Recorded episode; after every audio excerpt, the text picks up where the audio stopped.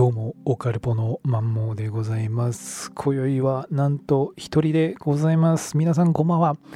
ということでですね、本日はですね一人エピソードでございます。あのですね実はですね皆さん申し訳ございません、えー、私ですねストック、えー、本日はしがつようか金曜日なんですけれども、えー、大体ですねいつもですねこの金曜日の午前中とかちょっと隙間時間とかにパパッとこうですねストック分をアップしていたんですけれどもね、これまでですね、えー、で今日の分ストックあるなと思っていたらですね、いやーなかったんですよえっと、えー、超絶的にド忘れというかですね、えー、先週チンマンさんとですね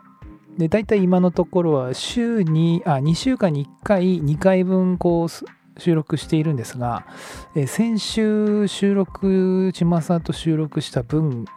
がですねちょっと実はちょっとあの諸事情があって、えー、今リリースできないんですよ。えー、後々リリースするんですが、ちょっとその順番があってというかですね、ちょっと今それがアップできないエピソードなんですよね。でなのでその分を今アップできないんですで、えー、先週がそれが意外に長くてですね、それ一本で終わっちゃってたんですよ。で他にもあるなと思ってたんですけど、これなかったっていうですね、えー、ことになってしまいまして、えー、チンマンさんファンの方ですね、で私とチンマンさんとのこのやり取りがいいよねという方にはですね、大変申し訳ないんですけれども、このねちょっと私一人での今回ねエピソードということで、えーまあ、昨今のですねちょっと近況報告しつつグダグダとですね、えー、いろいろ文句をね文句垂れそうしていきたいなと思うわけでありますね。で、まあ、最近ですとあのステッカーですね。でステッカーについてはですね、えー、一応にがついっぱいで締め切って、でさんがつあの公式にはですね、えー、締め切って、でさんがついっぱいはその非公式でちょっとその猶予期間というか、その何でしょうね、その申し込み忘れてましたとかっていうのが多分あるなっていうのを想定していまして、で大体いっかげつぐらいその非公式で、えー、スパンを取って、で終わりっていう感じでしてたんですね。なんで一旦もう締め切っていよいよ制作段階に今行くところなので、えー、もう少々ステッカーはですね、えー、ちょっとお待ちいただければなと思います。ということでね、本日のテーマなんですが、えー、まあざっくばらんに最近あったことをいろいろね、えー、まああったことというか最近興味があったことというか、えー、そこら辺を純不動でねバラバラっとね話していきたいなと思いますけれども、えー、まず一つ目というかね、あのそうそうなんです、あの実はですねアトピーが再発しまして、えー、びっくりしました。私自身がもうですね一気にバーって出たんですよ。で確かねあのにがつのですね中旬ぐらいからねなんかポツポツとこう徐々に痒くなってきたんです。でそれっていうのそれのきっかけっていうのが実はペヤングのあのハーフ&ハーフ的なあの赤いのと普通の味が入ってるあのふたつぶんのでっかいあのペヤングのね焼きそばを食ったのがね多分トリガーだと思うんですよ。あそこからあの時にもうね辛すぎて変な汗がブワーって出、出すぎてですね頭とかからで頭の頭皮とかがこう痒くてその汗がめっちゃ出てですね、なんかねそこら辺が、まあ、トリガーなのかなんだかよく分かんないですけども、そっからあのなんか徐々に痒くなってって、でもまああと花粉の影響もあんのかちょっと分かんないですけども、まあ本当久々にですねそのなんで私独立した時以来だからご、ろくねんごねんぶりぐらいですかごねんぶりぐらいに再発しまして、いやーびっくりしてちょっとやばいなと思いましてですね、久々にその皮膚科行ってですね、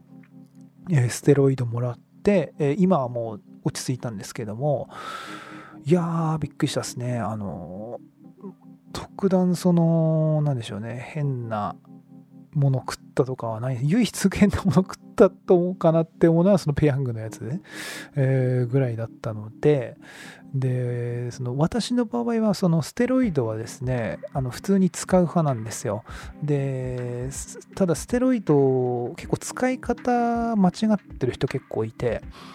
ステロイドはもう短期決戦なんですよあれ。で短期決戦&しっかり塗らないとあかんのですよ。あの結構ねちょろちょろ塗る、その少量ね、あんま塗ると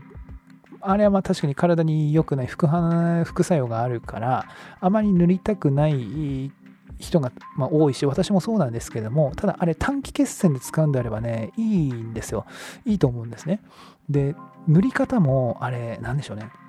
結構ねみんな薄く塗ってんすよね。あそので薄く塗るからあんまその効果が半減されて長引いて使うようになるというか、もうステロイド塗るときはもうがっつり朝と夜、もう何でしょうね、第一関節ぐらいビュって出して、でそれを手のひらふたつぶんぐらいでこうねしっかりそのべっとべっとり塗るというか、その薄く伸ばして塗るんじゃなく、もうねそれをバッて塗って、でそれをちゃんと朝と夜をもうかっちし塗る。でそうするとねみっかぐらいでねだいたい良くなってくるんですよね。兆しが見なんかその痒くなくなったり、えー、するんですよ、自分の場合はですね。で私はリンデロン ブイ っていう青いやつ使ってるのでストロングタイプなんで、それなりにちょっと強いやつですね。でそれ塗るとですね、まあ、みっかぐらいでそういう痒みとかが収まってきて、でだいたいいっしゅうかんぐらいで落ち着いてきて、で落ち着いてからも勝負なんですよ。落ち着いてから今度は私の場合は、まあいろいろ人それぞれ塗り方あるかもしれないですけど、私の場合は少し回数減らすんですよ。例えば朝夜やってたのを夜だけにするとかで、夜だけにしてまた少しいっしゅうかんとか、まあこう少し続けて様子見つつ、なんかそのぶり返しそうにないなと思ったら今度はそっから、えー、ふつかにいっかいとかね、こう回数をね徐々に徐々にこう減らしていく。そうするとね結構私の場合はいい感じで、えー、ステロイドを短期決戦でバッてガッて使ってギュッてこの炎症を一回抑え込んで、であと徐々に慣らしていくっていうね、それすると結構ね、えー、落ち着くんです、私の場合は。うん、だから久々にねこのねアトピーになった再発したんでね、ちょっとマジ焦りましたねあれはね、うん、あれは本当に厄介なんでね。でまだねちょっとその頭皮の部分がね、頭皮湿疹っていうんでしょうかね、あれ治りづらいんですよね。だからこれ花粉の影響なのかもちょっと分かんないですね、もしかすると私の場合はね、えー、今はしがつようかでもうね今ガンガン花粉飛んでるので、もしかしたらその影響かも分かんないですね。その若干顔がこうかゆいとかね、えー、いろいろありますけどもね、えーまあ、そういうのがちょっと最近ありましたね。なんでアトピーの人はね、あとあれですか、私は緑茶緑茶はいいですね。その飲み物をね、子供が麦茶なんですよ、えー、基本的に。で麦茶をね飲んでいたんですね、以前はね、その前は。でね、まあ、よくわかんないんですけどもね、それをね緑茶に変えて、であたりからねその大人のアトピーっていうんですかね、それがね結構収まってきたんですよ、私の場合は。で飲むものとかね、日常的に飲んでる、ね、麦茶がその体になんかアレルギーとか起こすわけないと思うじゃないですか普通ね。でももしかしたらそれその こ, これがアレルギーとかそういう作用ないよねって思うものが、もしかしたらアレルギーとかじゃなくなんか合わない可能性がある場合もあると思うんですね。これ医学的根拠も全くエビデンスも何もないんで、えー、もう一つの単なる民間療法だと思ってもらえればいいと思うんですけども、本当ね日常的に飲んでるものとか、なんか体に取り入れてるものとか、塗ってるものとか、あと何でしょう、外部的刺激っていうかね、これ影響あるはずないやろっていうのが、もしかしたらねそのあなたにとって何かしらのその影響がある場合がありあると私は思ってるので、でそこら辺もねあの変えたんですよ。その若い若い時っていうかにじゅうだいぜんはんの時はその大人アトピーとかも一切何もなくてですね、えー、もう肌がいい感じだった時をこう思い出して、あの時はどういう生活していたのか、どんなものを食ってたのか、飲んでたのか、えー、いろいろこう思い出してみたら、ああと思って、そのアトピー出てた時、大人アトピー以前再発した時は、そういえば飲み物を麦茶飲んでたなと思って、で俺若い時というかその全く何もなかった時は緑茶飲んでたなと思って、あれもしかしてと思って緑茶に変えたっけですね。なんかあれみたいないうのとかも本当あったんですよ、マジで。まあそれだけじゃないと思いますけれどもね、うん、あとそのステロイドの使い方とかもちゃんと調べたりしたのもあると思いますけれども、いやね、そうなかなかね、ずっとステロイド塗ってたのにね、なかなかその時は治らなくてですね、うん、いろんなものね、その外部要因をまず潰していって、洗濯の洗濯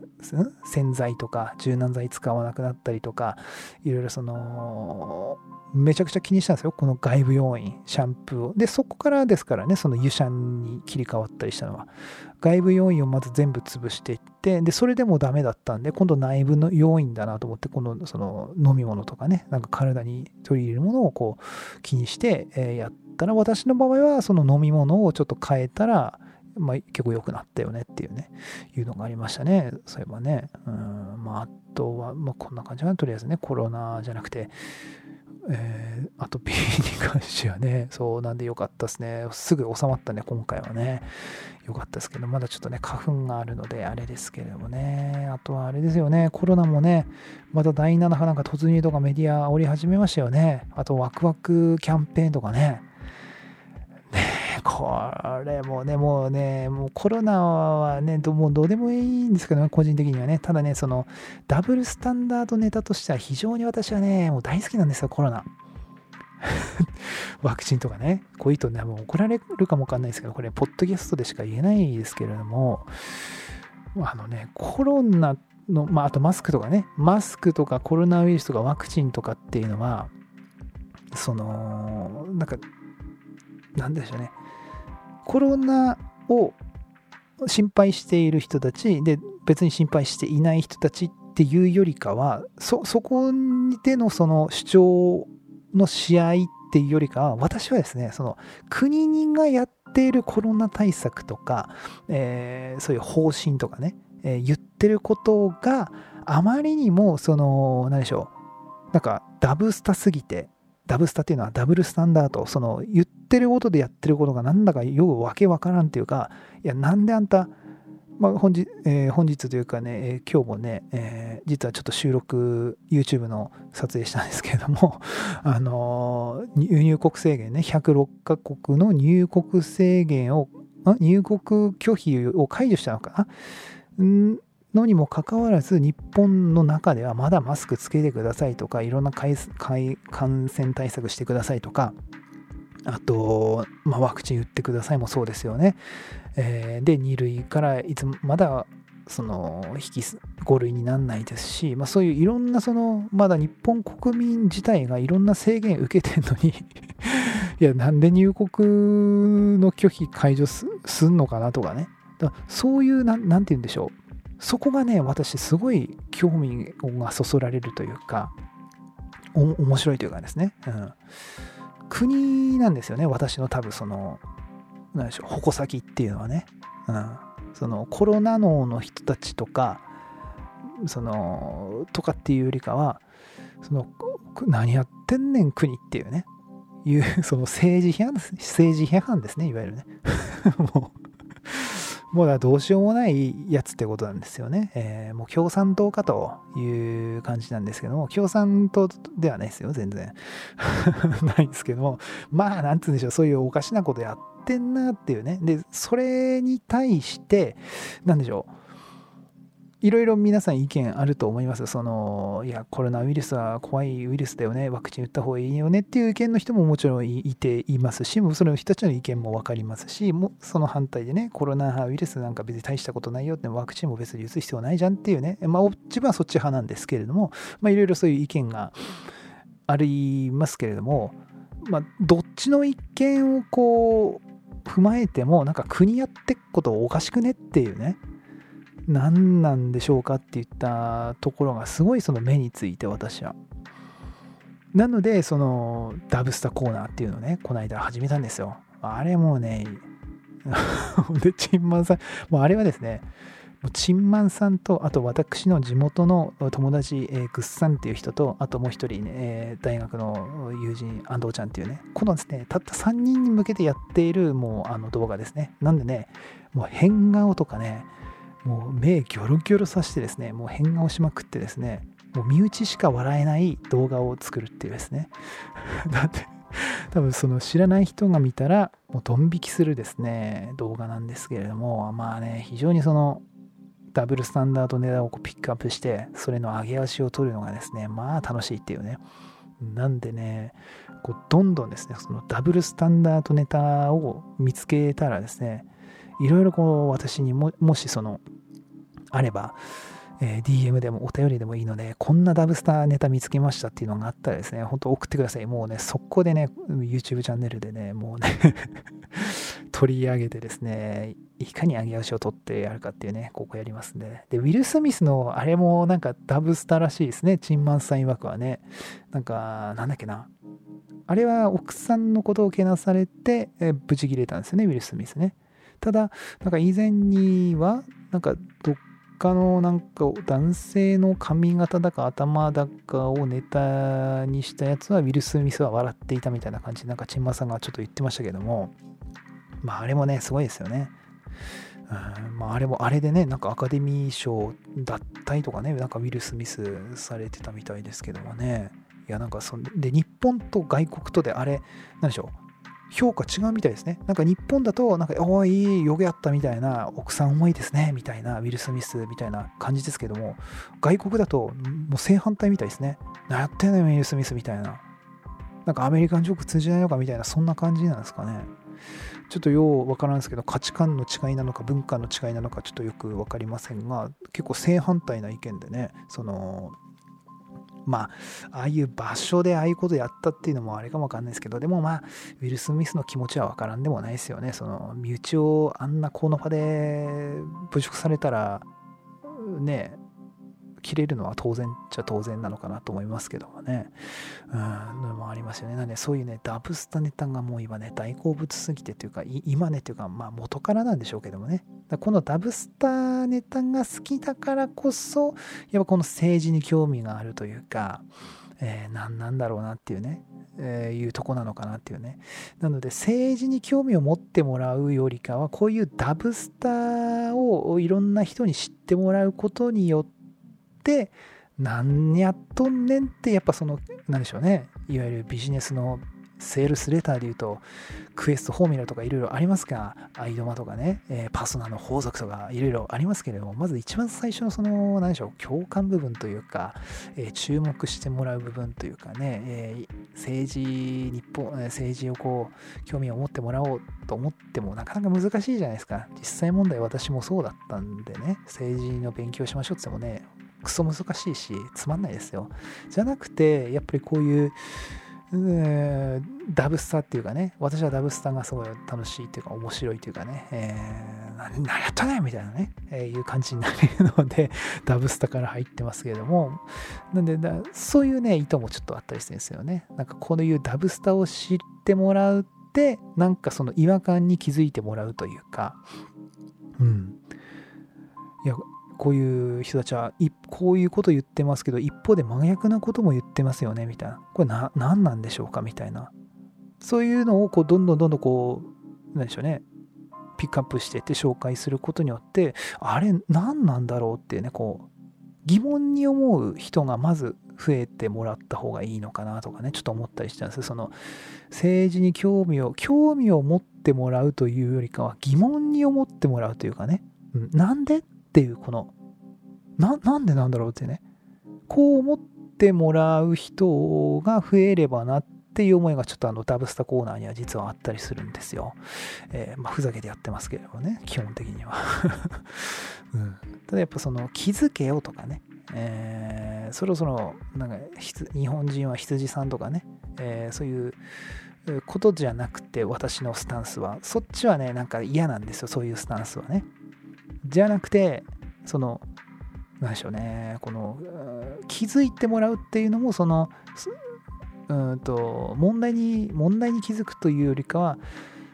うーんなんでなんだろう な, なんでっていうね、なんでそうなんのっていったそもそものそのところっていうかね、問題すらもうやっぱ分かんない人の方が多いと思うんでね、そのこういう問題がある、例えばそのウクライナとロシアのその戦争のもそうでしょうし、えーまあ、いろんなこのね日本の中で今いろいろ起きていることのそういう問題がいっぱいあるじゃないですか。でもその問題すら知らない人の方が多いですよね。でその問題を言ったところで、えー、意味わかんないし興味ないじゃないですか。いきなりもいきなりその興味ない問題を教えたところで、あそうなので終わっちゃうんで、なんでそれではなくて、うーんとこういうまあダブルスタンダードも明らかにその言ってることが正反対なこと